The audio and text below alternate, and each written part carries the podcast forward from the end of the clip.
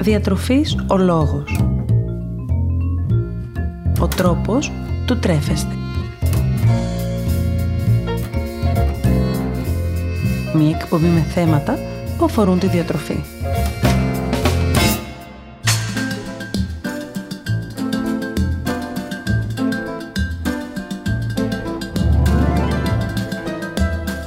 Καλησπέρα σας.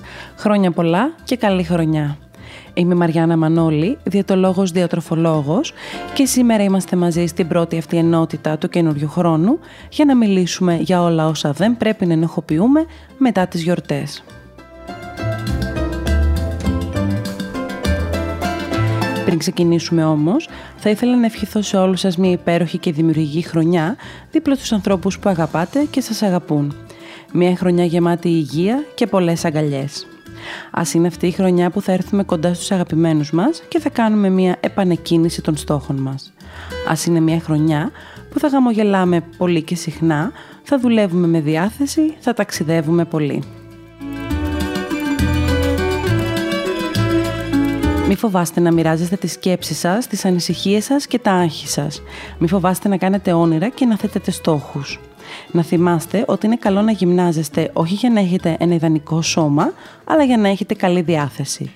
Να τρώτε καλά και να δοκιμάζετε νέες γεύσεις, απλώς χωρίς υπερβολές.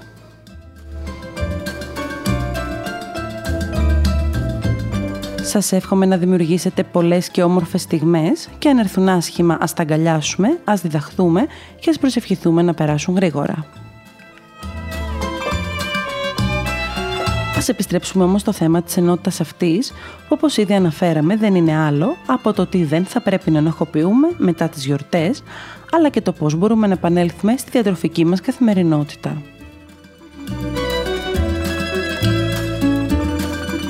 Σίγουρα αυτές τις μέρες με το πέρας των γιορτών έχετε δει διαβάσει διάφορα άρθρα τα οποία μιλούν για τα κιλά των γιορτών και το πώς μπορείτε να τα χάσετε. Τίτλοι ελαφρώς ελκυστικοί που παίζουν τόσο με την ψυχολογία όσο και με τη διάθεσή μας. Θα δούμε λοιπόν σήμερα γιατί τέτοιες πρακτικές τελικά δεν ωφελούν ή δεν έχουν καμία απολύτως αξία. Νέα χρονιά, νέοι στόχοι και συνήθως κάθε πρώτη του χρόνου ο καθένας από εμάς θέτει τους προσωπικούς του στόχους για αυτήν τη νέα χρονιά άλλοτε επαγγελματική και άλλοτε προσωπική, είναι αυτοί που μας δίνουν την κινητήριο δύναμη, ώστε να ξεκινήσουμε τη χρονιά που ήρθε με ενέργεια και αισιοδοξία. Ένας από τους πιο κοινούς στόχους που έχουν οι περισσότεροι άνθρωποι είναι αυτός της απώλειας του περιτού βάρους ή της απόκτησης του ιδανικού σώματος, σύμφωνα πάντα με τα πρότυπα που κυκλοφορούν. Η ανάγκη αυτή προκύπτει είτε από την αυξημένη κατανάλωση φαγητού μέσα στις γιορτές, είτε από τη μη ισορροπημένη διατροφή γενικώς, είτε ακόμη και από άλλους παράγοντες. Και είναι στην ανάγκη αυτή που ποντάρουν τα διάφορα άρθρα που προβάλλουν δίαιτες που υπόσχονται γρήγορη απώλεια βάρους, ώστε να ξεφορτωθούμε άμεσα τα κιλά των γιορτών.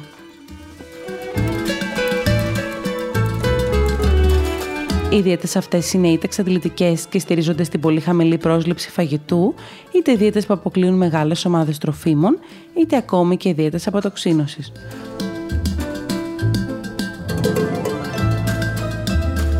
Στόχος τους είναι η άμεση απώλεια βάρους σε σύντομο μάλιστα χρονικό διάστημα, ώστε να σε προκαλούν να τις ακολουθήσεις. Το μειονέκτημά τους είναι ότι συστήνονται κυρίως από άτομα που δεν έχουν καμία γνώση ή σχέση με το αντικείμενο της διατροφής, είτε από άτομα που απλώς ακολούθησαν μια παρόμοια μέθοδο και θεώρησαν ότι είδαν αποτελέσματα. Ο λόγος τώρα που οι δίαιτες αυτές δεν έχουν αποτέλεσμα; Πολύ απλός δίαιτες που δεν προσφέρουν στον οργανισμό όλα τα απαραίτητα θρεπτικά συστατικά που χρειάζεται ή αποκλείουν μεγάλες ομάδες τροφίμων, δεν οδηγούν σε απώλεια λίπους και καλυτέρευσης του λιπιδεμικού προφίλ, αλλά απλώς σε απώλεια υγρών ή και μυϊκού ιστού. Επιπλέον, όσον αφορά το κομμάτι της αποτοξίνωσης που αναφέρθηκε, θέλω να θυμάστε ότι ο οργανισμός δεν έχει καμία ανάγκη από αποτοξίνωση και αυτό γιατί ο ίδιος ο οργανισμός διαθέτει τα δικά του όργανα φίλτρα, ώστε να μπορέσει να αποβάλει τις περιττές τοξικές ουσίες. τέτοια όργανα είναι το σηκώτη, τα νεφρά και το έντερο.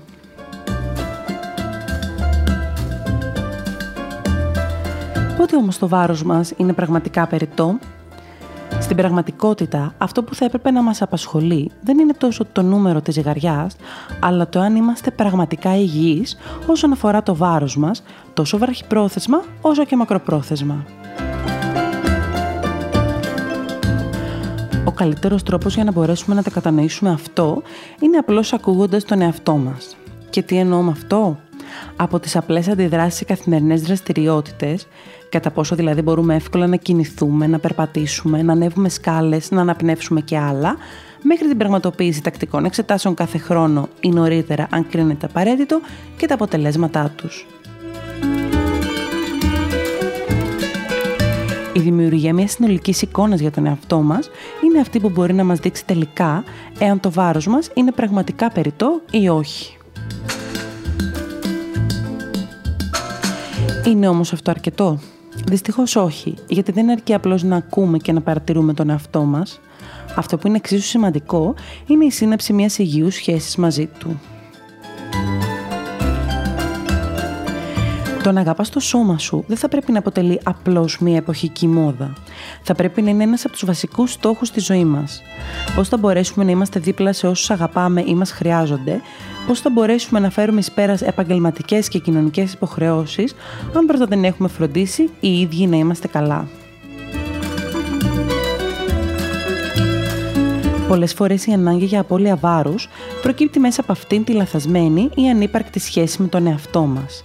Η σύγκριση με άλλους, τόσο σε αισθητικό όσο και σε πρακτικό επίπεδο, είναι αυτή που τίνει να μας οδηγεί στην ανάγκη για απώλεια βάρους, ενώ αυτό ίσως δεν είναι καν αναγκαίο.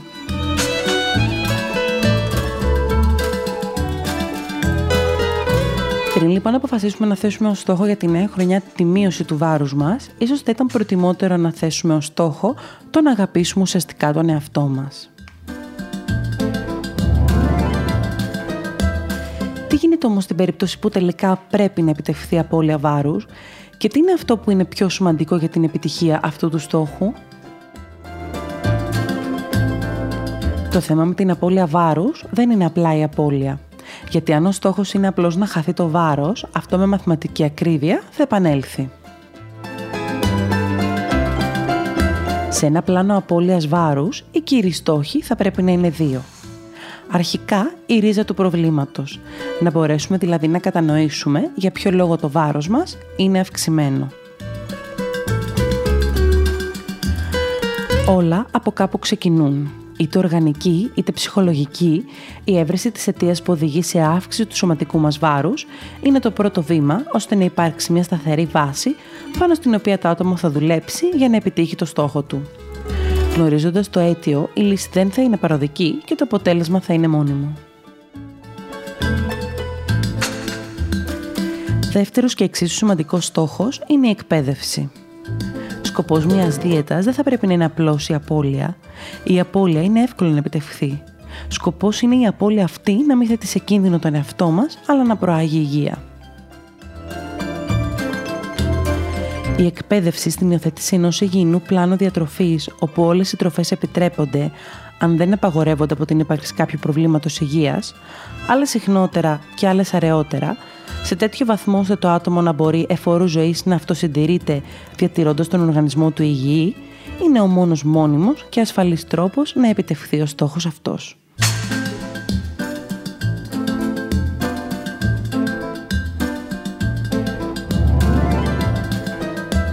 Ας δούμε τώρα πώς μπορούμε να επανέλθουμε στη διατροφική μας καθημερινότητα ή ακόμα και να χάσουμε τα κιλά που πήραμε στις γιορτές;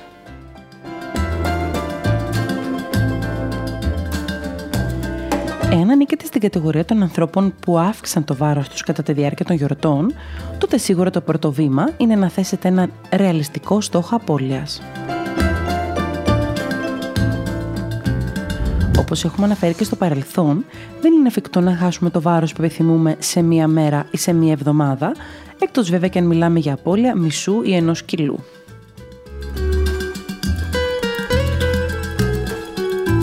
Επομένως, θέστε έναν ρεαλιστικό στόχο και αποφύγετε εξαντλητικές δίαιτες οι οποίες θα σας οδηγήσουν σε απώλεια υγρών ή και μυϊκού ιστού και όχι απώλεια λίπους.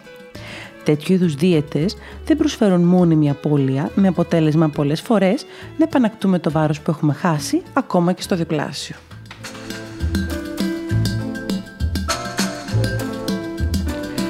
επιστρέψτε στην κανονικότητα των γευμάτων σας. Είτε θέλετε να χάσετε βάρος είτε όχι, η επιστροφή σε μια διατροφική ρουτίνα είναι πολύ σημαντική για τον οργανισμό. Μέσα στις γιορτές, με τον έναν ή τον άλλον τρόπο, λίγο πολύ όλοι βγήκαμε από το πρόγραμμά μας, είτε παραλείποντας γεύματα, είτε τρώγοντας περισσότερα. Το να επιστρέψουμε λοιπόν στην κατανάλωση μικρών και συχνών γευμάτων είναι ένα πρώτο βήμα ώστε να μπορέσουμε να επιστρέψουμε στην καθημερινότητά μας αλλά και να μπορέσουμε να χάσουμε σιγά σιγά τα κιλά των γιορτών. Παράλληλα, προσπαθήστε να τρώτε αργά και όχι μπροστά από την τηλεόραση ή τον υπολογιστή, ώστε να απολαμβάνετε το φαγητό σας, αλλά και να μπορέσετε να δώσετε χρόνο στο σώμα σας να νιώσει κορεσμό.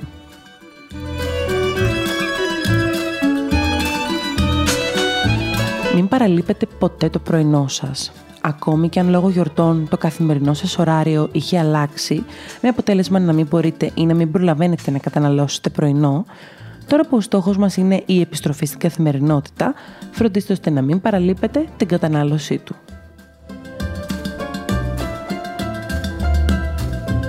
ενέργεια για να φέρετε εις πέρα στις υποχρεώσεις σας, πνευματική διάβια και ρύθμιση της όρεξής σας μέχρι το επόμενο γεύμα είναι μόνο μερικά από τα ωφέλη που έχει το πρωινό στην καθημερινότητά μας.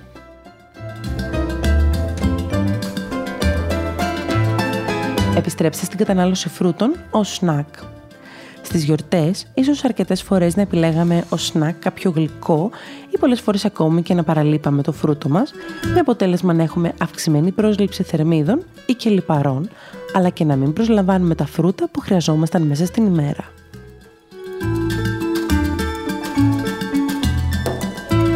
Εντάξτε και πάλι στην καθημερινότητά σας τα φρούτα, ώστε να προσλαμβάνετε τις απαραίτητες βιταμίνες και τα καλά θρεπτικά συστατικά που περιέχουν, χωρίς να έχετε παράλληλα αυξημένη πρόσληψη λίπους.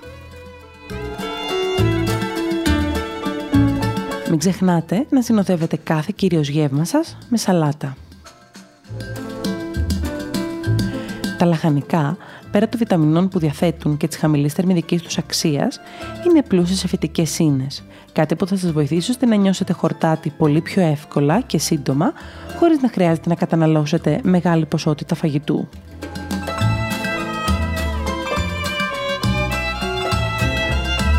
Όσον αφορά το φαγητό σας, φυσικά προσπαθήστε να μειώσετε την πρόσληψη λιπαρών, να αυξήσετε την πρόσληψη φυτικών ινών επιλέγοντας δημητριακά ολικής άλεσης, αλλά και να καταναλώνετε άπαχο κρέας ή ψάρια.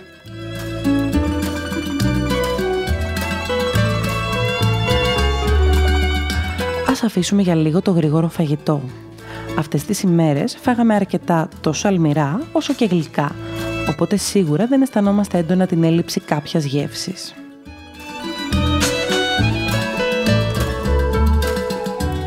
Η αποφυγή λοιπόν γρήγορου φαγητού θα μας οδηγήσει σε μη πρόσληψη επιπλέον γευμάτων, τα οποία είναι αυξημένα τόσο θερμιδικά όσο και σε λιπαρά.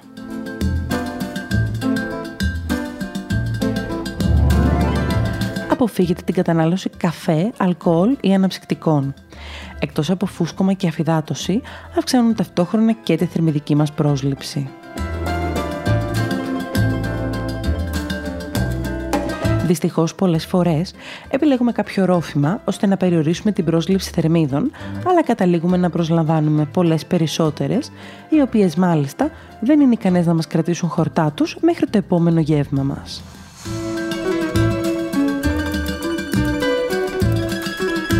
Επιλέξτε λοιπόν νερό ανάμεσα στα γεύματά σας, ώστε να διατηρείτε την ενυδάτωσή σας, χωρίς να έχετε επιπλέον θερμιδική πρόσληψη.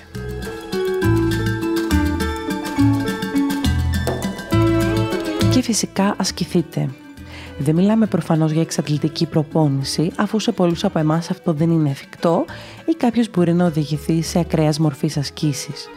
Μιλάμε όμως για την αύξηση της απλής καθημερινής μας δραστηριότητας. Βόλτα με την οικογένεια, σκάλες αντίγεν ελκυστήρα και περπάτημα για δουλειές σε μικρές αποστάσεις είναι μερικές από τις αλλαγές που μπορούμε να κάνουμε στην καθημερινότητά μας προκειμένου να αυξήσουμε τη φυσική μας δραστηριότητα.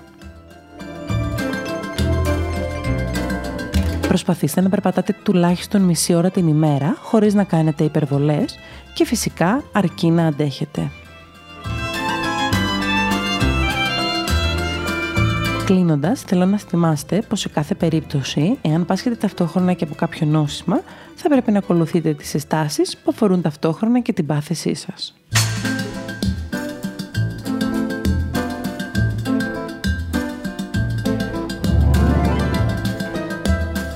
Η συμβουλή μου για εσάς είναι να μην ξεχνάτε πως το πιο σημαντικό όπλο που διαθέτουμε στην προσπάθειά μας να χάσουμε βάρος ή ακόμα και να υιοθετήσουμε μια σωστή διατροφική ρουτίνα είναι η απενοχοποίηση του φαγητού μας. Όσο πιο πολλές τύψει αισθανόμαστε για το φαγητό που καταναλώνουμε, τόσο πιο δύσκολο είναι να υιοθετήσουμε μια υγιή διατροφική ρουτίνα, αλλά και μια υγιή εικόνα σώματος. Δεν είναι η μία μερίδα παραπάνω φαγητό ή το γλυκό που λιγουρευτήκαμε το απόγευμα ο λόγος που η ζυγαριά δεν πέφτει ή το σώμα μας δεν είναι στα μέτρα που εμείς επιθυμούμε. Αντιθέτως, αν κάθε μπουκιά μας συνοδεύεται από ένα αίσθημα ενοχής ή τύψης, το αιμόνι μας εγκλωβιζόμαστε ξανά και ξανά σε μια εσφαλμένη τακτική τιμωρίας, καθώς και σε μια συνεχή απώλεια ελέγχου και απογοήτευσης.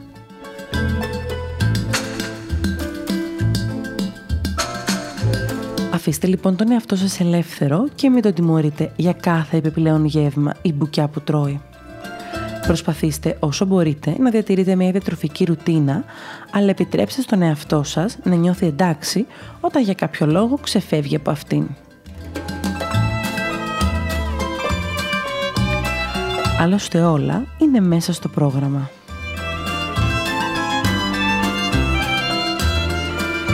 Σήμερα ας μιλήσουμε για σοκολάτα. Η σοκολάτα έχει κατηγορηθεί κατά καιρούς ως ένα ανθυγιεινό γλυκό το οποίο μπορεί να προκαλέσει από ακμή μέχρι σακχαρώδη διαβήτη και άλλα νοσήματα. Η βασική ουσία της σοκολάτας είναι το κακάο, το οποίο είναι πλούσιο σε φλαβονοειδή, με αποτέλεσμα την αυξημένη αντιεξοδοτική της δράση στον οργανισμό. Η κατανάλωση ενός μικρού κομματιού σοκολάτας φαίνεται να έχει θετική επίδραση τόσο στη ψυχολογία όσο και στον εγκέφαλο, στην καρδιακή λειτουργία και στην αρτηριακή πίεση. Όσο πιο μεγάλη περιεκτικότητα έχει η σοκολάτα σε κακάο, τόσο πιο ωφέλιμη είναι για τον οργανισμό και τόσο πιο μικρή περιεκτικότητα σε ζάχαρη έχει.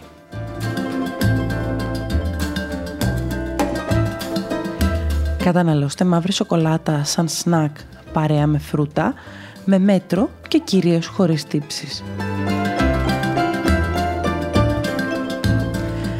Θα χαρώ πολύ να τα πούμε στο Instagram Διατροφής ο Λόγος και στο Facebook Μαριανά Μανώλη Διαιτολόγος Διατροφολόγος να μοιραστούμε παρόμοιες ιδέες σχετικές με το φαγητό καθώς ακόμη και να συζητήσουμε τις δικές σας απορίες ή τις δικές σας ανησυχίες σχετικά με τη διατροφή. Να θυμάστε να απολαμβάνετε τις στιγμές σας και να μην ξεχνάτε πως εμείς ορίζουμε το φαγητό μας και όχι το φαγητό μας εμάς. Καλή χρονιά και καλή σας συνέχεια.